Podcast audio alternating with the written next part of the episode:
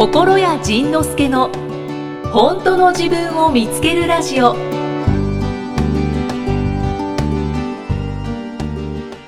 まあ今日が3月のじゃあ3月の3日。今日ひながつひな祭りやね。はい、ひな祭りです。はいあもうおひな様片付けた？え何？あのタイムラグがうん。2週間ほどありますので、ご了承ください。だから3月20日配信です。3月20日配信、はい。3月20日というと冬至や3月20ちゃうわ日は春分の日や。春分ですね。冬至って。つ 冬に逆戻りじゃないですか。ねまあまあこんな感じでいつもはこのまんま、はい。ポッドキャスト毎回終えてたもんね。この無駄話のまんまそうですね。ね毎回。よくよくでもこんだけ無駄話をやり続けてきたよね思えばね そうですね。だからそこはちょっとあのーちょっと一回初心に戻ってはい。初心というとその第1回目第2回目第3何回目かまではなんかそれぞれの回のテーマがあったもんねありましたね。あのー某某某キクタスの代表早川さんがはい。なんかテーマでこの話が聞きたいみたいなテーマでそれに従って多分進めてたと思うのよ。うーん。なんか一番最初は心谷仁之助はどんな人？あそうそう。で前者後者はあったとかね。そうです。なんかそういうそういうテーマに沿って話してた記憶がうっすらと。はい。うっすら。一応テーマを設けてました。テーマ設けてやってたよね。でそれをそれがいつの間にかもうなし崩しで でたくさんお便りをもどもらってもそれさえも紹介もせずもうこのイーキさんの職務怠慢で。いやいや私はちょっと心屋さんの波に身を任せてみようと思って。そうだね。そうなんです。よ任せたこの数年間そうなんです、ねまあ、そその波に任せたことによって喜んでくれた人もいるだろうし、はい。波に任せたことでもこんなこんな無駄話いつまでいつまで私たちは聞かされるんだと言って去っていった人もいるだろうし、はい、最近ちょっと気づいてしまったのが、うんあのメールの数がうん、少なくなってるなと、あメールしても読みおらへんぞとあいつら。そうですそうです。よし読も。う読もういやでもあのーその質問に答えるっていうことに関してはその、LINE ライブのプレミアムの有料でやってるのであそことの絡みが難しいよね。そうですうん、ねだからねだからそういう理由で読めなかったというわけでは全くありませんが。ないんだ。だからまあちょっとしばらくは真面目に質問に答えよう。答えてくださいますか。うん。ちょっ、とあのー心を改めることにしました。まあ、前回前々回も質問にお答えいただいてるのでそうですね。頑張りましたね。ありがたいですけれどもまあでもとはいえはい。とはいえですよ、はい。まああのラジオもはがきなりファックスなりメールなりして読まれるかもしれないからやっぱり出すよね。うん。そうですね。出したことある人？えっ、とメールはあります。メールある、はい。僕はねあの昔ちょっとハマってたラジオがあってそれにファックスとかよく送っててで時々読まれたのね。それはめちゃめちゃテンション上がるよねあれね。はがき職人だったんですか？ん。はがき職う人だったんですか、ああうん。いやそのそのラジオだけのね。ああえ今そのラジオあんのかな？何ラジオですか？えっとね FM だったと思うけど大阪の方の蔡蔡悦子さんって知ってる？ああわからない蔡悦子のなんとかっていうラジオがあってそれにそれをね深夜にやってたやつにねよくファックス送ってたね。なんだろう。ラジオ大阪うん。あそう A- た多分 ABC ラジオ、うん。そんな感じ。あなんかその名前が今出てきたことにびっくりするわ。本当ですうん。か、あの喋りながら出てこないかなと思ったけど、はい。あの何のためらいもなく蔡悦子さんという名前がピュッと出てきたもんね。なんだ女性の方の番組を。うん。あ僕より年上や。へええー東京都出身、えー歌手あ歌手の人なんだ。懐かしい。あらまあ懐かしいね。はい うんだからそういう人ねやっぱり聞いてくれてる人のモチベーションにもなるからね。だからで,、きるだけおはがきを紹介しようじゃないか。はい。おはがきならぬメッセージをメッセージを E メールを E メールを。かしこまりました。はい。という企画に変わりました。そうですね。今日何日ですか？今日は配信は3月3月の20日。ですもうすぐ Zeppツアーですもうすぐ Zeppツアーです。そうなんですよ。そういうのもいろいろインフォメーションをしたいとは思ってるんですけど。 Zeppツアーできんのかね？どうですかね、まああのでもねこれねできるできないじゃなくてやるやらないだと思うのよね。僕のね。でうちみたいな零細企業がやらないとなって今までのうん、ゼップの会場代広告宣伝払ってしかもチケット代全部払い戻しとか言うたらもうなんか多分僕ももしそうなったら5月からのポッドキャストもうないからね。だそうです皆さん。震える。こんなところに。ごめんイキさんの仕事一つ減った。ウイウイルスが。ウイルスが。侵入してくるんですね。でいやまあまあまあ。あのそれぐらいは別に別にその最悪耐えれるっちゃ会社としては耐えれるっちゃ全然耐えれるんだけど、耐えれるんだけどなんかね楽しくないな。うん。と思うね。うんうん。なんかまあそのね、国が言ってることでその広めないための、ね、この病気を広めないための一つの施策であることには確かにその集まりをやらないっていうのは、ね。そうですね。確かに必要なことなんだけれど、だからやっぱりそのビートレモンで普通にやることにしたのではいそれはそのうんなんかねその、うんまあこれきれい事かもしれないんだけど何かを恐れる行動をあまりしたくないのよね。んなんかこれが怖いからこれが大変なことになるからあんなこと言われるからこんなこと言われるからっていう行動をあまりしたくないなって思ったの。うんなだから何かを恐れて何かの施策を打つ。ででもそれも今度逆に言えば僕らにとってみたら損するのを恐れて、お金的に損するのを恐れて無理やり開催する、これも多分おかしいのよね、うん。だから風評をだからえ病気が広まることを恐れて開催しないっていうのもうんだし、えー開催しないことによってものすごいうん数千万円のばあの損害が出るっていうのを恐れて無理やり開催する。これもなんかきっとだから両方開催するにしてもしないにしてもそのモチベそもそもの動機によるんだろうなとすごく思うので。はい。で今のところは損するっていうのももちろんだけ損したくないっていうのももちろんだけれど、そのなんかねなんかその人の楽しみを奪いたくない。うんそのじ人の楽しみと自分の楽しみも奪いたくない。うん。でもじゃあそのお前らの楽しみのために病気が増えてもいいのかと。まあきっと言われるんだろうね。うん。何してても病気は増える時は増えるやん。本当表裏一体ですよね。表裏一体。だからそうなんか何かをしても表裏が来るし何かをしなくても表裏来るもんね、ん。だから僕は何かをするという方を常に選んでいきたいなとうん。思ってる、はい。まあそれをねその疑問に感じたりあの腹が立ったり怖くなったりする人もきっといると思うんですけど、うん。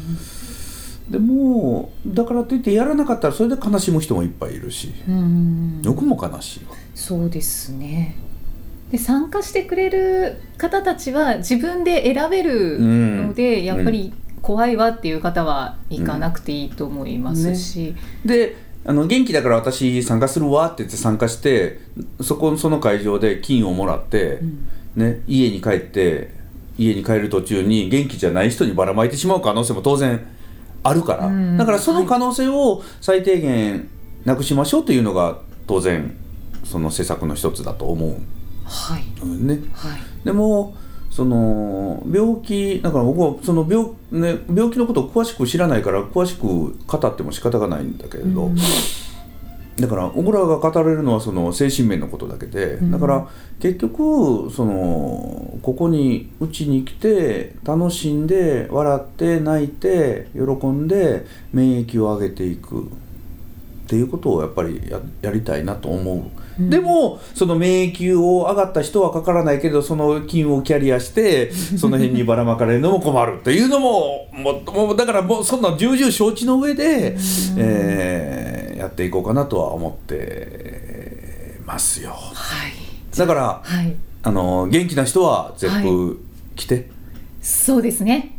4月4日からのうん、ゼップ名古屋から。であのー結果30人ぐらいしか来ませんでしたと蓋開けてみてうわびっくりやーみたいな。それもレアですけどね。そうそうそう。でで結局ねそのビートルもそうなんですけどあの僕は一人でもやってるのであのー自分で責任取れる取れるか取れる方取れるのかな、うん。うん。自分で責任取ろうと思う人はぜひ来てねっていう感じやね。うあのここに来ることによって家に帰って弱い体の弱い人がいると思ってそれがちょっとちょっとでもちょっとでも心配な人はあの来ないでいいですよって言いたいし。言いたいよね。うんうん。うん。だからそんな感じですはい。だから基本はもう大基本もう大基本はうちは開催するという大基本でうんうんうん。動いてますはい。なので開催するからには楽しみましょうということで、うん、ほんでそのまたねこの質問紹介しないまままたダラダラと喋ってるあのあのでもそのツイ最近ちょっとツイッターをはい。やってもなんか無様な姿を晒して あのいっぱい暴れてみたんですけど暴れてみた結果もう一つ分かったことはもうこんな不毛なことはないと。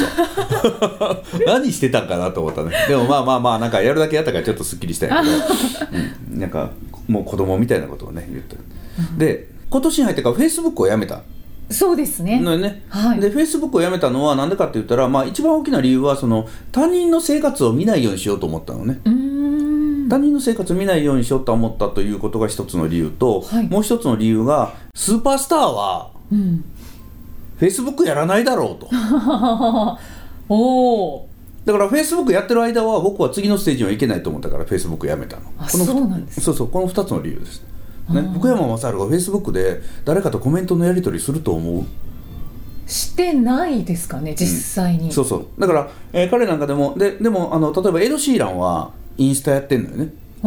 でみんなからのコメントは来るけどそれに決して返信返信したりもしないしもう返信できるような数ではないし、うん。だからそういうであの、まあ、ツイだからああいう人たちがやるのはツイッターかインスタなのよね。うん。フェイスブックはあんまやらなくて、あはい。ややるにしてもフェイスブックページっていう公式ページしかやらないのね、うん。そのやり取りのできないページ。はい、だからちょっとやめようと思ったんですけど、うん。でだからフェツイッターやっててもインスタやっててもほぼ数名しか僕フォローしてないのね、うんたくさんの人にフォローはしてもらってるけど僕は基本的にフォローしてなくて。でその中の一人がそのリツイートリツイートリツイート、まだはいリツイート。まだ用語もよく分かんないけど。リツイートリツイートとリプライトよく分からない。リツイートリツイートはい、ね、はい、リツイートしてる中でそのアーティストが今でかいドームとかホールとかを中止とか延期にしてるよね、はい。でそこで皆さんまあ普通っちゃ普通なんだけど返金してます、うんでその中の一人がアーティストは返金しないでほしいって叫んでたの。はい私たちに返金することでそのアーティストがやっていけなくなるのであればそんなことは一つも嬉しくないと、うん。もう延期なり中止はもうこういう状況だから仕方がないと。だからこの私たちが一度払ったチケットは受け取ってほしい。みたいなことをねこう書いてて。ああこれも素敵。だから僕らでも例えばあの福山君のチケット買って延期です中止ですって言われて払い戻しありませんってああ OK って思うもんね。うんうん。だから、うん、なんかそういうふうにそういう形でもちょっと応援したいなとは思いましたはいはいじゃあおおはがきをですね。ね、まだずっとしゃべれ、しゃべれそうですけど。喋りそうですけど、ちょっと無理やり今切り切り上げました。はいはあはあ言いながら切り上げました。はい。ありがとうございます。はい、ちょっと合図も来ましたからね。ははいい。じゃあ、あの、ちょっと今回から。はい今フリートークありましたが、はい今回から趣向を変えて、はいえー、1回の配信につきご質問を一つはい取り上げまして、はい心屋さんにお話ししていただきます。はい。ビートルも毎回テーマ決めてるからね。そのテーマに従って喋ってるからね。はい。それでいこはい。う。はい。じゃあよろしくお願いします。はい。よろしくお願いします。はい、じゃあこれで選ばせてもらいますね。はい、これは9番だな。はい。はい、じゃあ9番の方、まめかさん。ま、え、何？んまめかさん。まめかさん。はい。まめかさん、34歳女性の方です。はい、三十歳女性の方。はい。ここれさん、いきさん、こんにちは。こんにちは。どうしようもない気持ちに困り果て、質問書いてますど。うしようもない気持ち。はい。はい。私は、うん親に対する恨みが強烈に強いです。まあ。はい。私の父親は、ものすごいくれくれ精神で、うん。いつもいつも褒めて褒めてと家族に要求してきます。へえ。私が子供の頃からですが、うん。私が話しかけても、うん。私の話題を奪って、うん。自分の話を聞かせて、うん。褒めて褒めてを求めてきます。うん。母親はうん。優等生タイプで、うん。おそらく母の両親、うん。私の祖父母やうん。夫、うん。私の父の理想的な娘、妻を生きています。うん。優等生なので、うん。私の祖父母や父にとってはとっても都合のいい存在でなるほど。それはそれはいい風に利用されまくっています、うん。そして、うん母はそのストレスを娘である私にぶつけますはい。私は我が道を行く自由人タイプなのでもしかすると同じ女の子として生まれたのに不公平だと感じているのかもしれません、は私は親の手伝いなど一切しないタイプですい。うん。母からはうん幸せになるのを邪魔されたり、うん。嫌味を言われたりなどうん散々されてきました、うん。褒めて褒めてを求める父も、うん嫉妬心から私に攻撃してくる母も、うん。私からするとなんだかかわいそうな存在うん。とりあえず現在はほぼ絶縁状態を作り、うん。妖怪かわいそうをなんとか回避しようと努めていますが、うん。親への同情、うん激しい怒り、うん罪悪感など、うんいろんな感情が渦巻いて苦しすぎますうん。かわいそうかと思いきやスイッチが切り替わると強烈な怒りを感じ、うん。心の中で暴言を吐きまくることもあります、うん。今年35歳になりますが、うんいまだに結婚出産にこぎつけられないのをこんな親のせいにしたいですうん。とりあえず一人は寂しいです助けてくださいおお。これテーマはなんだ？一人は寂しいじゃないな。で親、ねまあ、親に対して腹が立つっていうことやね。そうですねだから最後の2行は多分その自分の気持ちの流れで、結婚出産したい寂しいうんもくっついちゃってると思うんですけど、あのーお父さんがくれくれ成人なんよね、この人だからそんな親たちに育てられたから、うん。くれくれって言う間がなかったのよね。うーん。はい。だからこの人早くくれくれ成人になればいいのになと思う。思思った。今聞きながらね。あだから今からでもええからお父さんとお母さんにくれくれくれくれ言えばお金くれ家くれ彼氏くれ、何でもええわもう。ーうん。だから今まで多分ねわがままを言えない環境を強いられてきたから、うんだから、はわがままを言えない環境ということは自分の気持ちとか自分の要求を出せない環境で生きてきたので、いうんうん。だからまあ腹も立つわね。うんはいはい自分を殺して生きてきたわけだから。ねだから自分を殺して生きてきた。でその自分を殺して生きてきたから自分を殺さざるを得なかった。相手にも腹が立つしそれよりも何よりも自分が自分を殺して生きて生きてきた。自分にもめちゃめちゃ腹が立ってんのよねこの人ね。なんで私はあいつらの言いなりになってわがままを言わずにここまで来てしまったんだろうって。はでこの人、はいこのまま結婚したら、はい。今度ね旦那さんにいい顔すんのよ。あおおくれくれ言わへんねん。またわがまま言わずに、はい。お母さんみたいな物分かりのいい子になって、はい。で子供ができたらその子供にはけ口を また投げかけてという。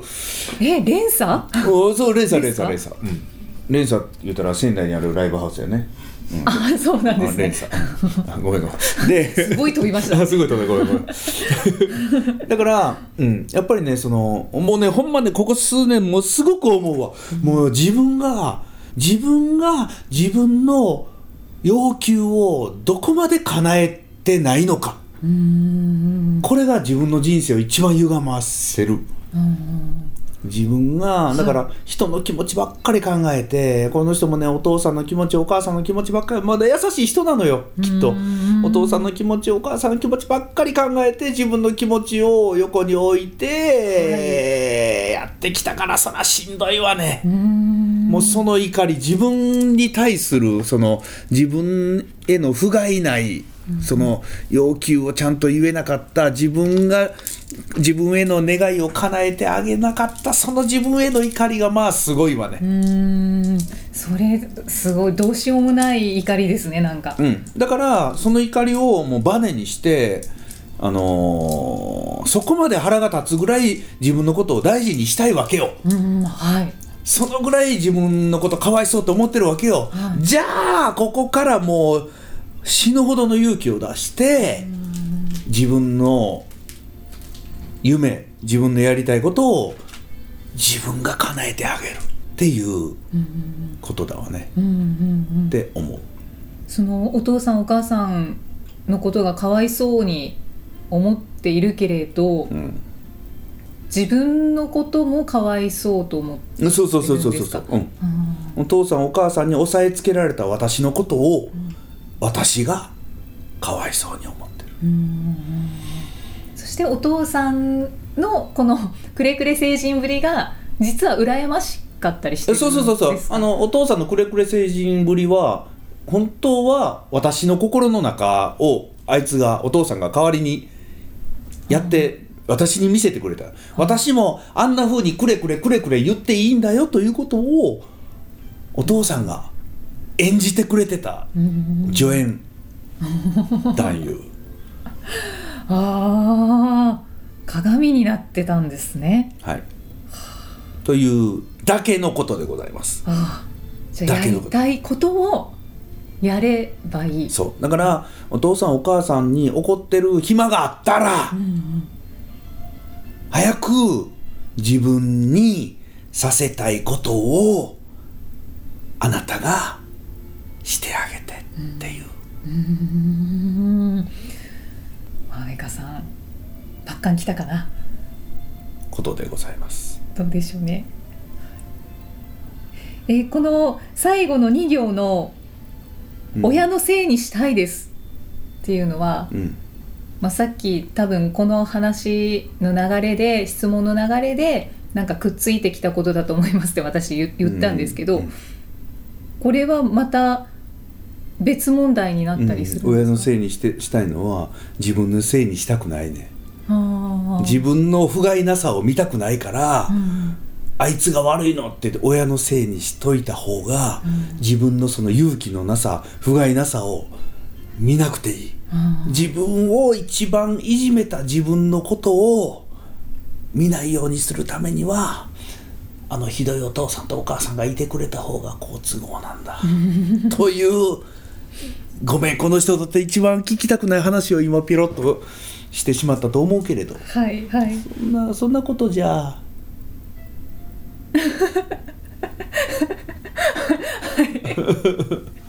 なんか最後仙人みたいになりましたね。そうなんじゃ。もうそれしかないんじゃ。あー。そうだから僕らは自分、はい。僕らは自分をいじめてる割と我慢させたりいい子にさせたり修行させたりなんかね一生懸命他人を責めてるようで一生懸命自分のことを責めてるのではい。もっと自分に甘く優しくわがままにはい。くれくれと言って言う練習を今日からこれを耳にしたこの瞬間からくれくれと叫んでください。ということです。はいマメカさんメッセージありがとうございます。した。頑張ってね。ここからは死ぬほどの勇気しかないんだよ。勇気。めっちゃ怖いでこれは。今まで絶対やらなかったことを今からやらなあかんわけやから。今まで絶対やってはいけないことを今からやらなあかんわけだから。これを魔法の言葉で言うと、はい。私はお父さんみたいになってもいい。私はお父さんみたいにくれくれ成人になってもいい。とまずはこの今この瞬間に私はお父さんみたいにくれくれ成人になってもいい。と叫んでください。そこからスタートです。よっしゃ。よっしゃ。よっしゃ。ありがとうございます、はいありがとうございました。ありがとうございました。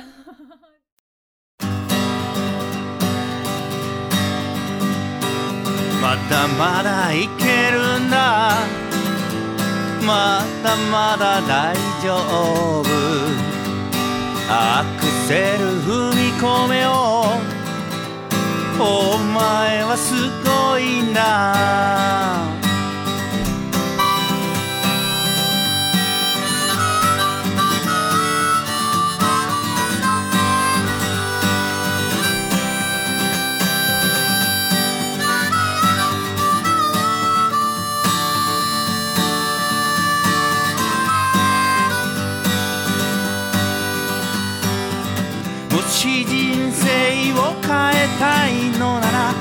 真逆をやってみな。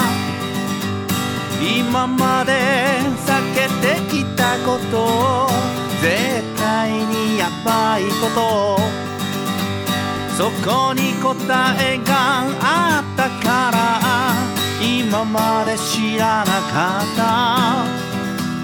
限界のアクセルをんだものだけしか知らない経験大丈夫ブレーキ踏まないでやばいと思った時でも見くびるなあいつのことなめるなよ自分のことも。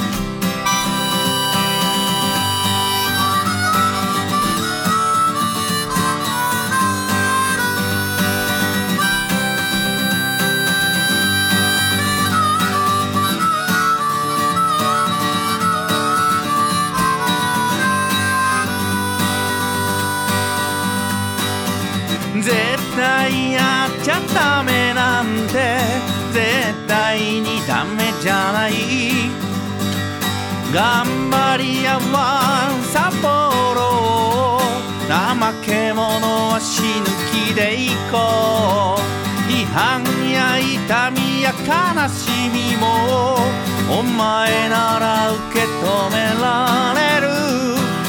渦巻く罪の意識を笑いながら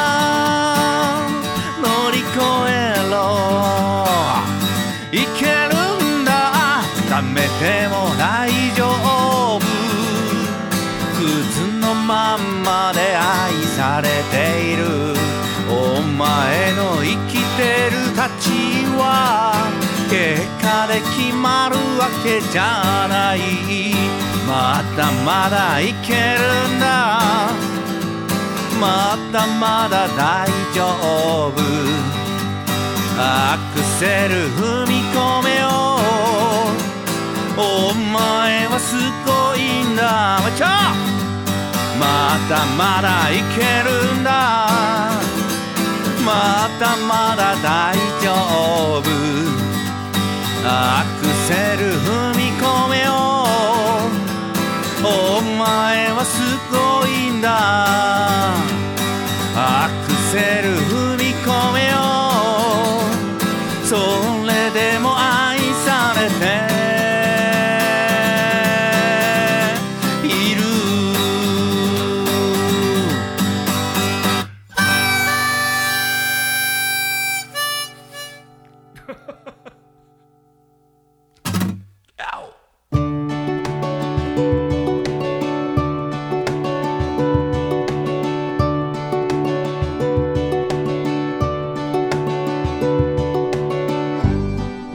回はどんな気づきのお話が出てくるのかお楽しみに